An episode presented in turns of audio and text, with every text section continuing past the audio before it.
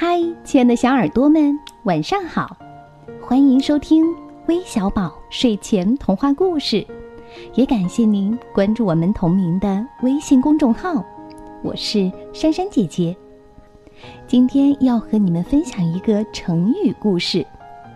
这个成语出自宋代著名理学家杨时求学的故事，题目叫《城门立雪》。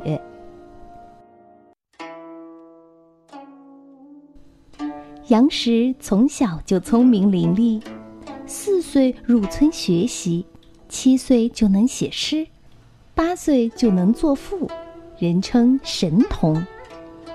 他一生立志著述立说，曾在许多地方讲学，备受欢迎。有一天，杨时与他的学友因对某问题有不同看法，为了求得一个正确答案。他就去拜见当时著名的学者程颐。到了程颐家，可是门上的小书童对他说：“程颐先生正在书房坐禅，你还是先回去吧，过两天再来。”杨时回答说：“没关系，我在这里等一会儿就好了。”那个小书童见杨时不肯走，也就不再理他，自己进去了。过了一会儿，天上下起了鹅毛大雪。小书童出来对杨时说：“这位相公，天上开始下雪了，你还是赶快回去吧。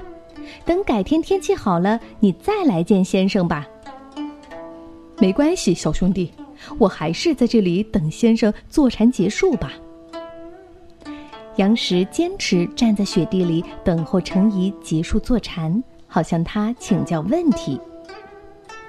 谁知道先生什么时候结束坐禅呀？也许他今天一个下午都会坐禅呢。先生经常是这样的。小书童好心的提醒杨时：“没关系，麻烦你等程颐先生坐禅结束以后，替我通禀一声，就说杨时在门外恭候先生教诲。”杨时仍然执意要在城府外等候。那么大的雪，你怎么能一动不动地站在雪地里呀？不如到屋子里来暖和暖和吧。小书童看到外面实在太冷了，而杨时站在雪地里一动都不动，不由得动了恻隐之心，于是想请杨时到门厅里烤烤火，避避风雪。哦不，小兄弟，我非常感谢你的好意，但是我还是在外面等好一点。你请进去吧。杨时谢绝了小书童的好意，仍然站在府门之外，顶着凛冽的北风和纷纷扬扬的大雪，连动都不动一下。等到程颐坐禅结束。小书童立即把杨时在门外冒雪静候先生的情形向程颐禀报。程颐一听此事，马上问：“这个年轻人现在还在门外吗？”“禀先生，这个叫杨时的年轻人现在还在门外。”小书童回答说：“快，快，快开门！不知他是不是冻坏了？”待老夫亲自出门去接这个年轻人进来。程颐吩咐小书童赶快搀扶他出去看杨时。等到小书童把门打开，所有的人都惊呆了。原来外面的雪已经积了一尺多深了，而杨时仍然一动不动地站在那里，连脚都没有动一下。快，你们快把杨相公扶进屋子里来。程颐命令家人道：“唉，你这个年轻人怎么那么傻呢？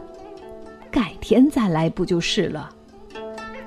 程颐一边要家人抬着杨时到书房里去，一边连声的责怪着杨时：“不，晚生既然要向前辈请教。”当然，嗯，应该恭恭敬敬的在门外等着。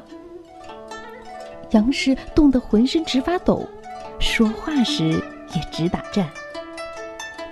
程颐见杨时求师心切，又那么懂礼貌，心里非常高兴，就收下了杨时这个门徒，而且还把自己哲学思想的精髓全都教给了他。后来，杨时果然学有所成，成了国家的有用之才。后来，城门立雪的故事就成为尊师重道的千古美谈。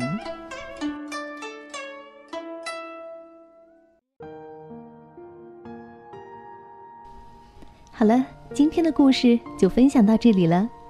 最后，我们要将故事送给来自山西长治的张景轩，来自江西的方米拉，来自大庆的张晨一，还有来自江西九江的陈玉婷。我们明天再见吧，晚安。